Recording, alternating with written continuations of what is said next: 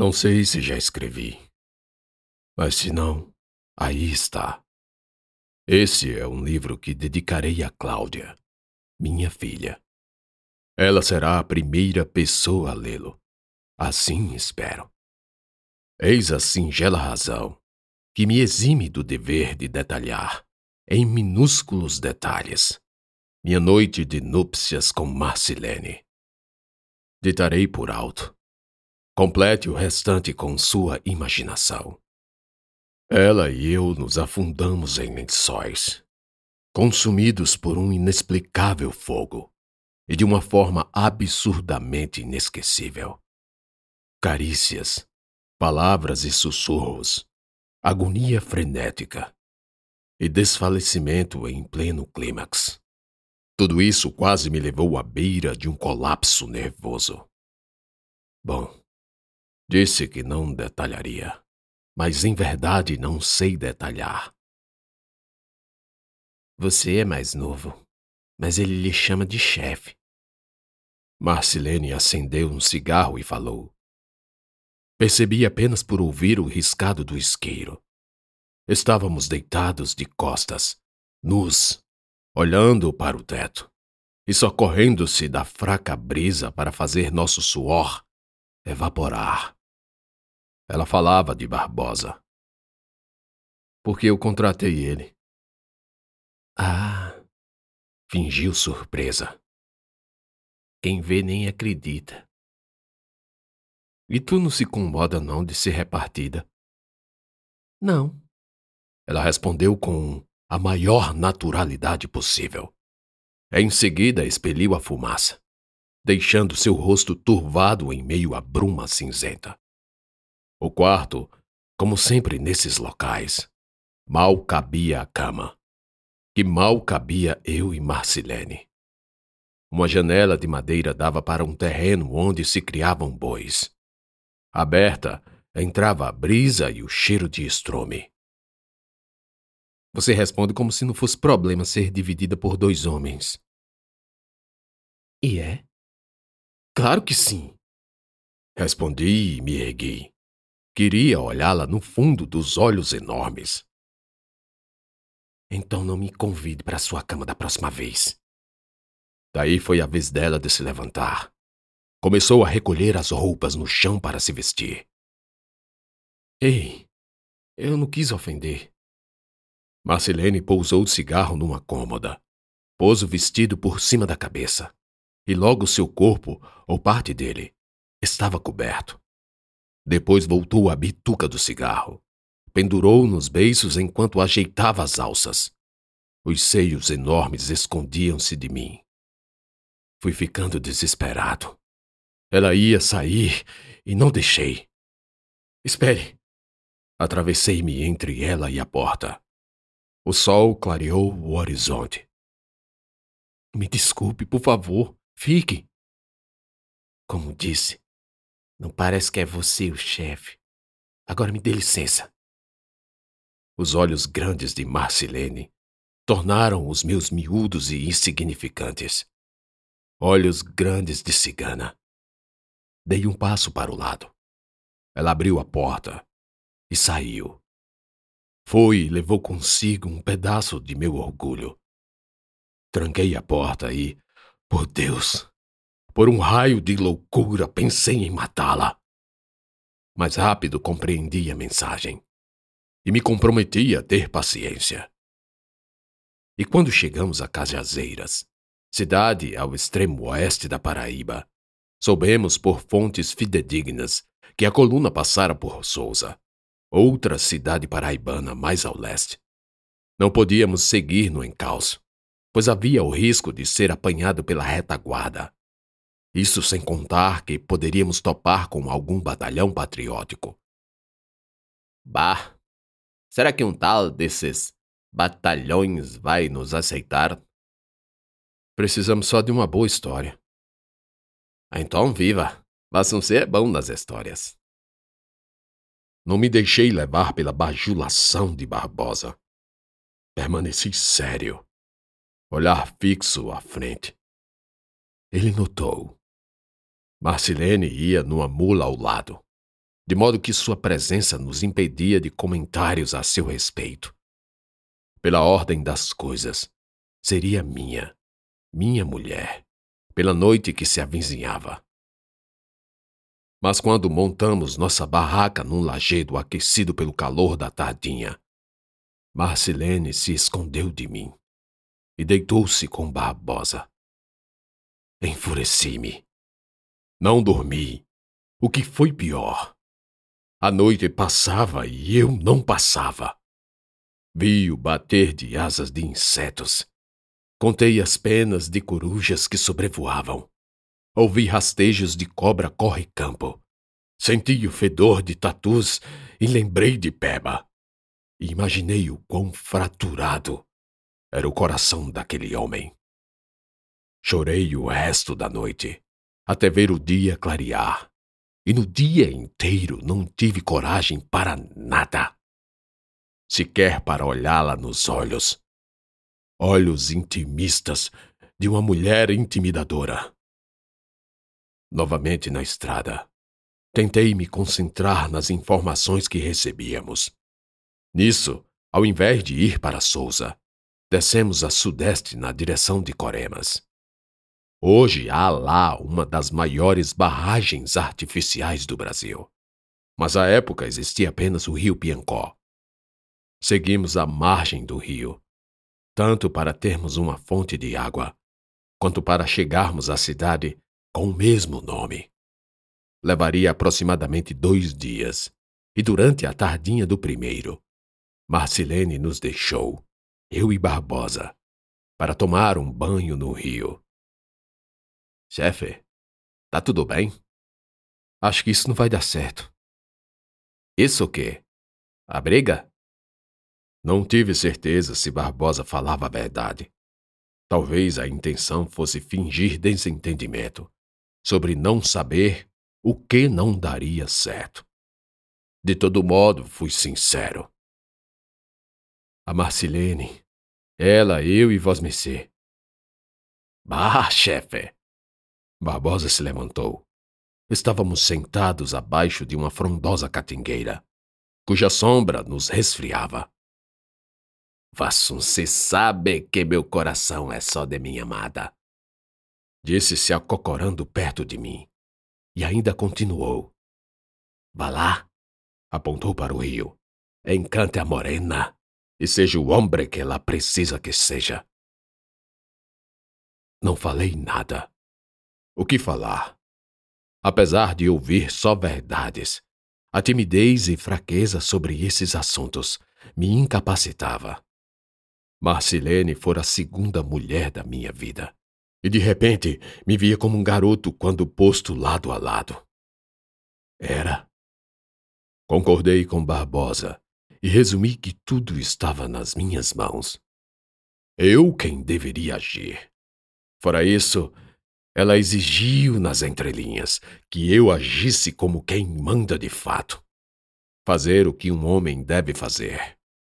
E o melhor, já não precisava me indispor com Barbosa. Então fui. Atravessei a rarefeita mata ciliar e vi Macilene de corpo inteiro, ainda fora d'água, corpo todo nu, de costas para mim, as pernas mergulhadas até as canelas, e o reflexo do espelho natural dobrava-a em duas. Ela deu dois passos, e eu também mais dois. Será que ela sabe que estou atrás? Pensei. Pensei também em apenas apreciar, saborear o desejo, mas como se ouvisse meus pensamentos exilados. Marcilene se virou, sorrindo. Primeiro só o pescoço, girando-o a manter o queixo acima do ombro. Engoli seco, com um rio à minha frente. Ela deu mais dois passos e o torso submergiu, engolfado pelo raso das águas. Ao mesmo tempo, voltou-se a mim por completo. Venha, disse só com um movimento de lábios que pude ler. Tirei a blusa, tirei as botas Tirei a calça e senti o vento morno me resfriar as partes suadas do interior das coxas. Fui. Próximo da margem, me vi desenhado na água. Homem completo, nu, forte, másculo, duro e jovem. Como era bom! Como era bom! Pisei e senti o pé afundar na lama até firmá-lo no duro do leito. Dois ou três passos, e a água cobriu minhas genitais. E mais um pouco meu peito. E mais um pouco. Estava a um passo de Marcilene. Você é só minha, de agora em diante. Toda sua, chefe. Então agarrei-a com força. Uma onda se abriu num raio perfeito ao nosso redor. E logo em seguida, éramos uma só carne. Imagino o espetáculo que os peixes daquela tarde assistiram, envoltos de nós. Fontes de maré, pequenas marés, com nossos movimentos retilíneos uniformes, na troca do calor pela fricção, nossa troca de fluidos. Meu chefe. Ela sussurrou no meu ouvido. E lembrei de Barbosa. E a lembrança, ainda que fugaz, quase capitulou o clímax. Não morreu. Sobreviveu. E vivo eu também estava. Tão vivo que gritei alto. Alto além para os peixes se afastarem e pássaros alçarem voos, abandonando o rio e as margens eu estou velho, mas a lembrança daquele gozo subaquático só rejuvenesce dentro de mim com o passar dos anos. Requícios da virilidade. Voltamos juntos para o pequeno acampamento.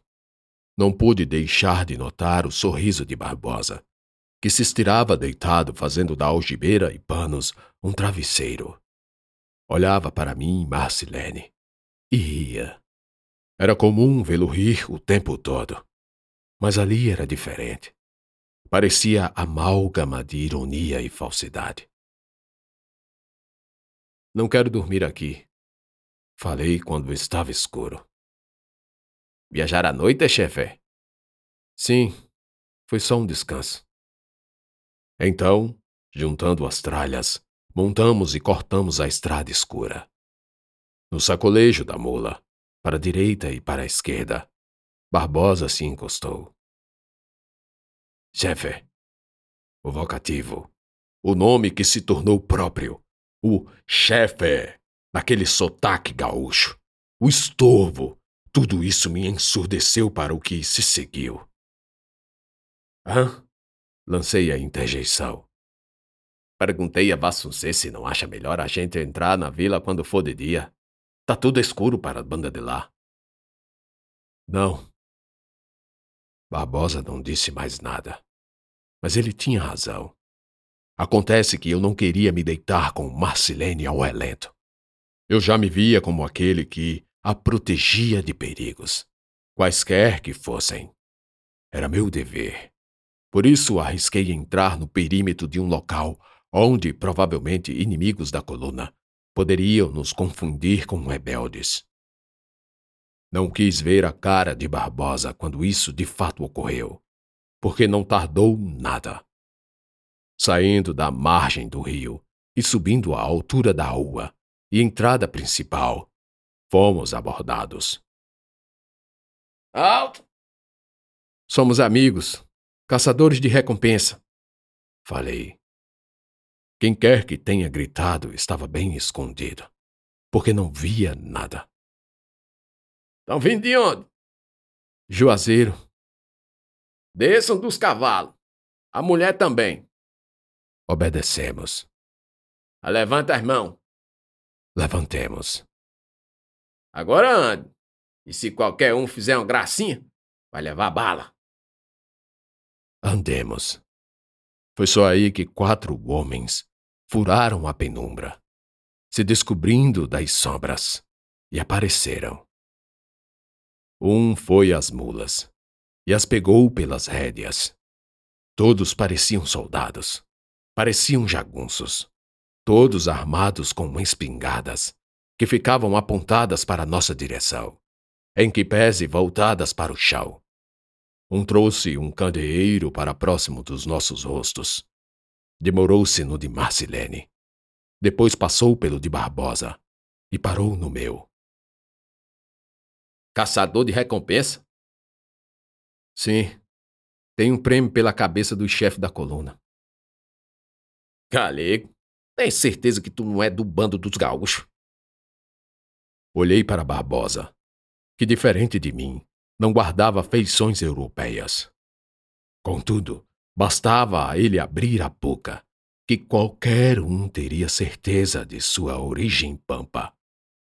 Do meu lado, eu falava a língua daquele peão e arrastado respondi. Sou não, senhor. Disse e mirei para Barbosa. Será que vão perguntar isso a todos? Pensei e logo minha dúvida se esvaiu nas ações que se seguiram. Não é, mas vamos levar vocês. Sinto muito, mas carece se desarmar. Mal ele terminou de falar, outros dois tiraram as minhas e as armas de Barbosa. Ele vai ficar calado mesmo? Me questionei olhando. O homem nos enxotou, e dali a pouco estávamos no centro da vila, onde um grande prédio público era o único lugar a ter luz naquele breu.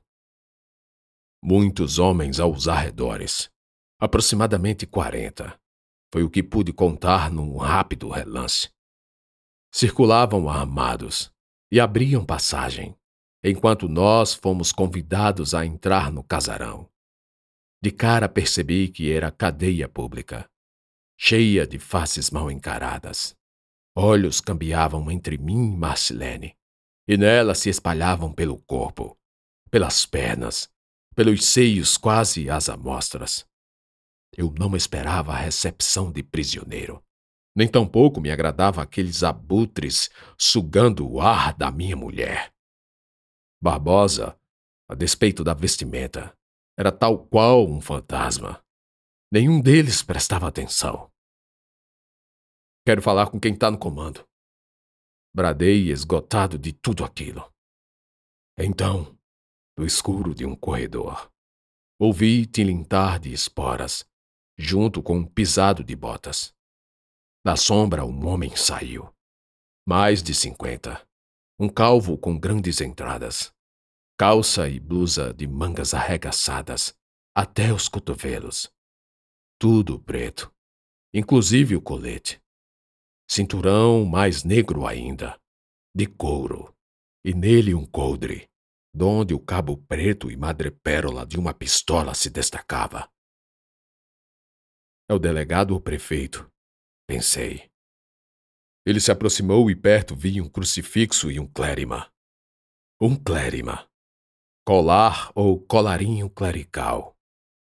O homem era um padre. O padre Aristides da Cruz. O padre que foi expulso da igreja. O padre chefe político. O padre coronel. O padre cangaceiro. E o padre que teve o fim mais trágico que alguém pode imaginar.